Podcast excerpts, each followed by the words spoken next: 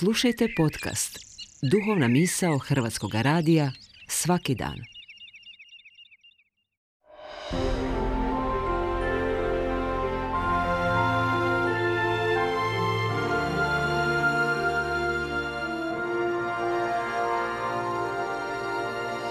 Duhovna misao. Urednica je Blaženka Jančić.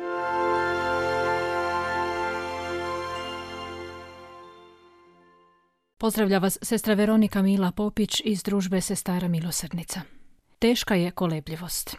Osobito ona koja može izazvati umrtvljenost i utjecati na osobu toliko da snagu duha nadjača nemoć tijela. Dogodi se tada vjerojatno nešto slično kao s bolesnikom, uzetim, kojeg je Isus izliječio pozivom na vjeru i iskorak iz grijeha. Oslobodio ga je time od zarobljenosti koje su mu sapinjale duh i ponovno ga vratio samome sebi – Pozvao ga je i na poduzimanje tjelesnog napora rekavši ustani, uzmi nosiljku i pođi kući. Oslobođen, bolesnik je prohodao. Začeci problema umrtljenosti i kolebljivosti vezani su često uz životne krize. Krize su značajna razdoblja kad se javlja nužnost prosudbe i odlučivanja o egzistencijalnim pitanjima. Kritika može biti jedan od uzroka kriza, ona potiče da zastanemo nad sobom, ne bismo li razlučili autentično od površnog, nepromjenjivo od trenutnog.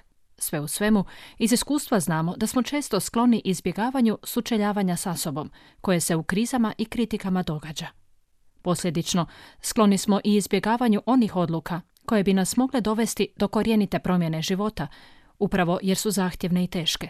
Poznato je i da se uzetost javlja i na kolektivnoj razini, u strukturama na primjer u krizama izazvanim smjenama režima, prijelazom iz diktature u demokraciju, iz čvrstog sustava u labav, iz nametnute predviđenosti života i pasivnosti pojedinca u njegovo odgovorno aktivno sudjelovanje u životu cjeline. O unutarnjem odrastanju je dakle riječ. O odrastanju pojedinca, ali i zajednice ili društva. Nuspojava ovog procesa odrastanja nimalo beznačajna jest žal za prošlim, za nekom lažnom sigurnošću ili pasivnom udobnošću. Zorno to predočuju biblijski egipatski lonci, Izraelov prijelaz iz egipatskog robstva u slobodu. Taj prijelaz, ujedno je kriza, donosio je nov i drugačiji odnos s Bogom.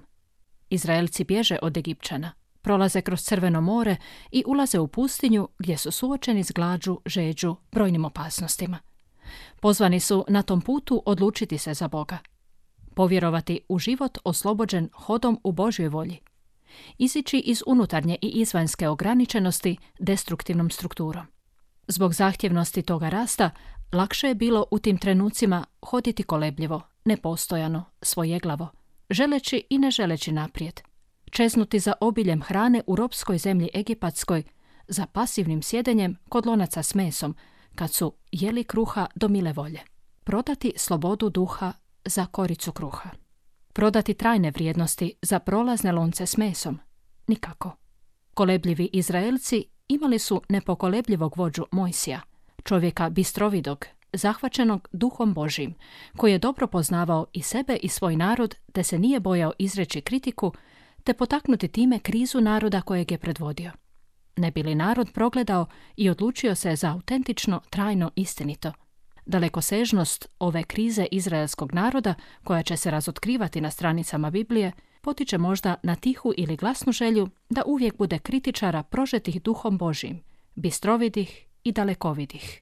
Da uvijek bude odlučnosti u nama samima za novost života u Isusu Kristu.